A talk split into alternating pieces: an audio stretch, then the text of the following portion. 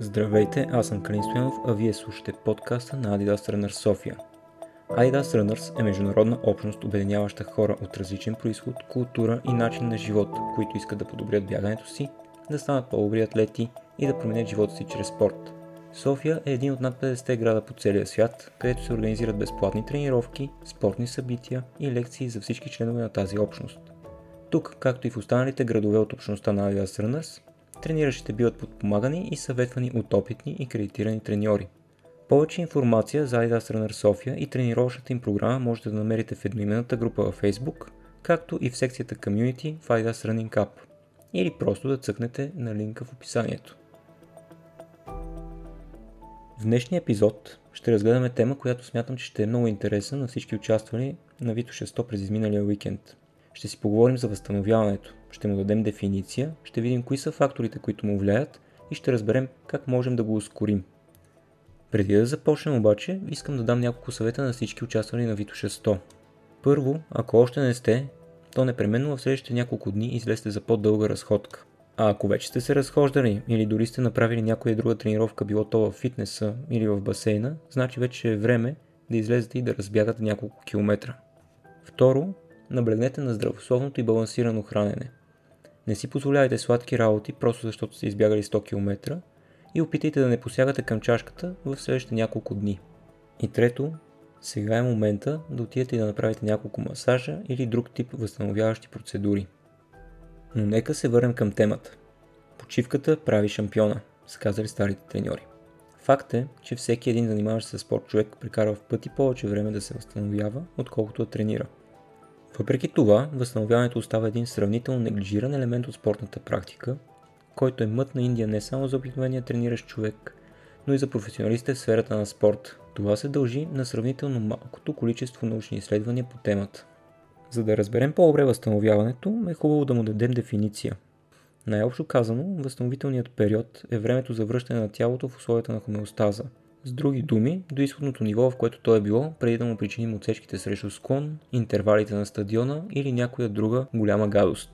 В този така наречен възстановителен период, в тялото започват да работят различни процеси, които, най-общо казано, имат анаболен характер. В тялото започват процеси на ресинтез и регенерация на тъканите. Включват се различни механизми за намаляване на възпалението, както и механизми за рехидратация. Тялото започва да запълва и енергийните си депа. Нашата основна роля в възстановителния период е да подпомогнем организма, като създадем подходящи условия за по-бързо възстановяване. Подходящите условия включват: първо, набавяне на достатъчно количество енергийни и градивни вещества. Второ, подпомагане на организма в борбата му с възпалението. Това можем да направим с медикаменти или с някои физикални средства. И трето, но може би най-важното, да подсигурим на организма достатъчно време да се възстанови, като не го подлагаме на допълнителни натоварвания. И му подсигурим достатъчно сън, за да може да ускорим процесите на ресинтез и регенерация на тъканите. Важно е да отбележим, че възстановяването не е линеен процес. Различните функции и системи в тялото се възстановяват с различна скорост. Ако погледнем дори от чисто енергетична гледна точка, различните източници на енергия имат коренно различно време за възстановяване. Ето защо разделяме възстановяването на две основни фази. Първата фаза е така наречената фаза на бързо възстановяване. Тя обхваща първите 1 до 3 минути след натоварване. Такава фаза на бързо възстановяване можем да наблюдаваме в почивките в самата тренировка. Втората фаза, както се досещате, следва първата и е значително по-продължителна. Тя обхваща времето за пълно възстановяване на функциите на организма до изходното им ниво.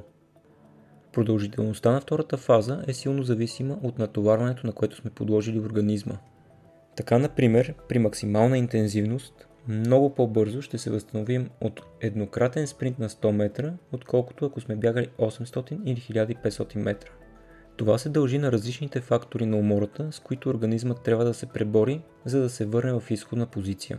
При максимално усилие на 100 метра, тялото ни се нуждае средно от 14 минути за пълно възстановяване. Причината е липсата или минималното натрупване на отпадни продукти, предоминантното използване на АТФ креатинфосфат системата и фактът, че умората при този тип натоварвания се дължи предимно на задръжни процеси в нервната система заради предхождащата ги силна аферентация.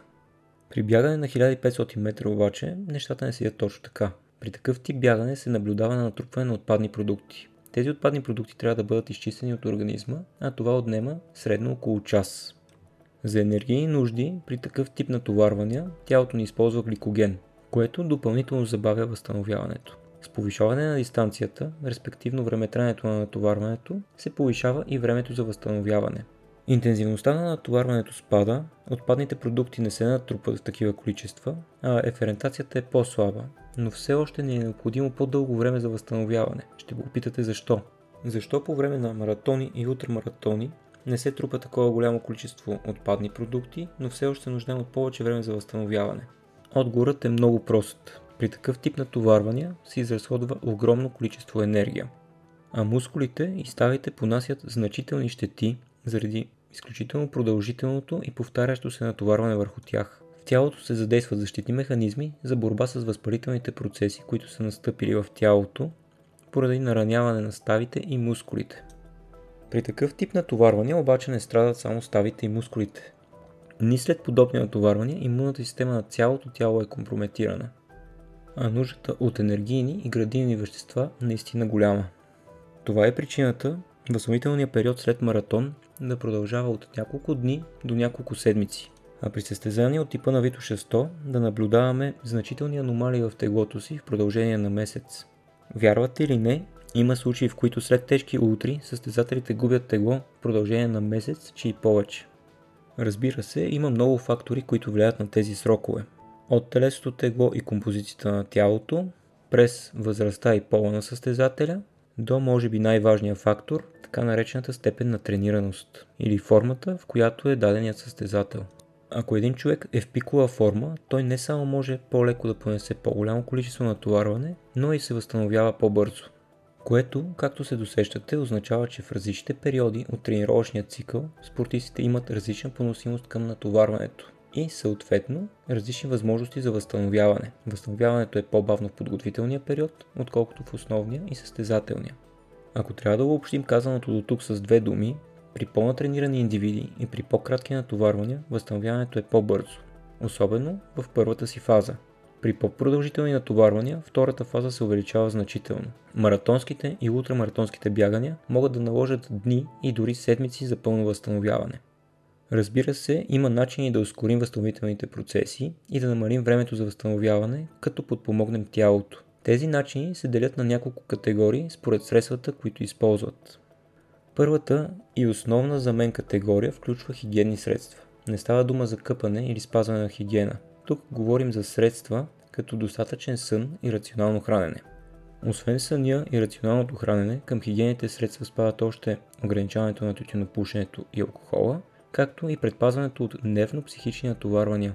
Втората група включва биостимуланти, към които причисляваме хранителните добавки, кафето, геловете, солите, протеините, въглехидратните напитки и всичкия зоб, за който се сетите, включително и забранения.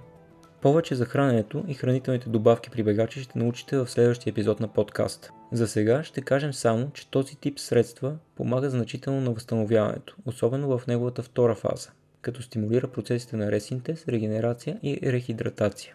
Чрез хранителни добавки можем да помогнем на организма по-бързо да запълни липсите на енергийни и градивни вещества. Отделно, някои хранителни добавки могат да помогнат за по-бързото изчистване на отпадни продукти. При по-продължителни натоварвания, като ултрамаратони или многоетапни състезания, като дуатлона на Vito 600, който се проведе преди няколко дни, този тип средства се планира и включва в процеса на възстановяване преди края на състезанието или етапа. Третата категория средства, ускоряващи възстановяването, са тренировъчните средства. Всички сме чували за възстановително бягане, но подозирам малцина са се интересували защо и как се прави. По темата има добро количество изследвания, което показва, че умерената аеробна работа след анаеробни натоварвания спомага за по-бързото възстановяване спрямо пълния покой. В по-старите изследвания се говори за изключително леки аеробни натоварвания в рамките на 30-35% от ВО2 макс. В по-нови проучвания се установява по-добър ефект на възстановяване при натоварвания около 60% от ВО2. Но и в двата случая се наблюдава по-добро възстановяване с аеробно натоварване, отколкото с пълен покой. В последната, четвърта категория се включват любимите на всички физикални средства. Защо любими на всички? Защото тук в това число влизат възстановителните масажи, сауната, криотерапията, контрастните душове, ултравиолетовите и инфрачервените лъчеви процедури. Основните цели на тези физикални средства са отпускане на мускулатурата, подобряване на периферното кръвообращение и, разбира се, борбата с възпалителните процеси в тялото. Систематизирайки всичко казано до тук, сега ще се опитам да ви дам няколко съвета за добро възстановяване. Първият е свързан с съня. Проучвания показват, че при недостиг на сън се инхибират хормони, участващи в мускулния растеж, блокират се механизмите, действащи срещу възпалението и като цяло се компрометира мускулното възстановяване. Това прави съня основно и едно от най-важните средства за възстановяване. Най-общите съвети за добър сън са: първо, да лягаме преди 10 часа вечерта, да спим на тъмно и тихо място и по възможност да събираме между 6 и 10 часа сън според нуждите на всеки. Добрата храна е второто нещо, с което можем да подпомогнем организма при неговото възстановяване след натоварване. Тя трябва да включва достатъчно количество калории, като е хубаво те да са набавени от естествени източници, в това число месо, зеленчуци и плодове. Важно е да избягвате обработваната храна и особено така наречения junk food. С добрата храна трябва да приемате и достатъчно количество вода, като достатъчно се дефинира различно за всеки човек, в зависимост от неговия пол, от неговата възраст и от неговото телесно тегло. Но е прието, че на човек са нужди средно между 2 и 4 литра вода на ден. При физически натоварвания, разбира се, това количество се увеличава според нивата на отделяне на вода чрез потенето. Изключването на алкохола и цигарите от ежедневието е друг много важен момент. Излишно е да коментираме за вредното влияние на цигарите, въпреки че някои спортове биха могли да се възползват от успокояващия нервната система ефект. Що се отнася до алкохола, той води до дехидратация, вкарва в тялото празни калории, като излишно го натоварва с процеси, необходими за отделянето му от организма и забавя тялото в борбата му с възпалението. Има спор за малките количества алкохол, свързан с това, че разширява кръвоносните съдове, подпомага периферното кръвообращение и отпуска мускулите. Но освен тези положителни неща, същото малко количество алкохол може да забави синтеза на протеин с до 30%. Ако все пак държите да приемате алкохол след тренировка, препоръчва се бира, заради съдържанието на електролити и въглехидрати. Имайте предвид обаче, че правилният прием на бира след тренировка включва вода, която да компенсира ефекта на дехидратация заради съдържанието на алкохол. И запомнете, няма доказателство, че бирата носи ползи, просто е по-малкото зло спрямо твърдия алкохол. Следващото, което можем да направим, за да подпомогнем възстановяването на тялото, е да включим някои физикални средства, като масаж или контрастен душ. Включването на каквито и да било средства от тази група винаги е в плюс. В плюс е и включването на хранителни добавки към храната ни. Но за добавките и храненето ще говорим по-подробно в следващия епизод на подкаста. След като разгледахме концепцията за възстановяването и как да подпомогнем тялото тези процеси, е време да разберем защо го правим и какво точно целим. Истината е, че след тежко натоварване нашата цел е не просто да върнем тялото до изходната му позиция. Нашата цел е да постигнем адаптация и да подобрим възможностите и резултатите си. Има един биологичен закон, който твърди, че ако в тренировките си имаме достатъчен стимул, а във възстановителния период оставим достатъчно време, тялото няма просто да се върне до изходна позиция, а напротив, то ще се адаптира, като повиши мускулната сила и енергийни запаси. Точно този момент на адаптация целим всички и този момент на адаптация се нарича свръхвъзстановяване. В теорията на спортната подготовка е прието, че най-голям тренировъчен ефект се постига, когато всяко следващо натоварване започва в периода на свръхвъзстановяване. И именно тук е най-голямата тънкост и най-голямото неизвестно в спортната тренировка. Кога е този период?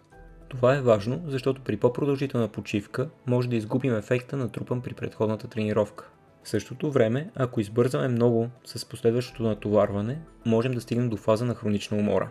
Точно това налага рационалното редуване на тежки и леки тренировки и внимателния подбор на натоварването. Как да разберем кога да е следващата тежка тренировка? Това е един от големите въпроси на спортната практика и като такъв от години хора се опитват да му отговорят. Най-лесният начин да отговорим на този въпрос е чрез мониторинг. Мониторинг на тренировъчно натоварване може да извършваме по три начина.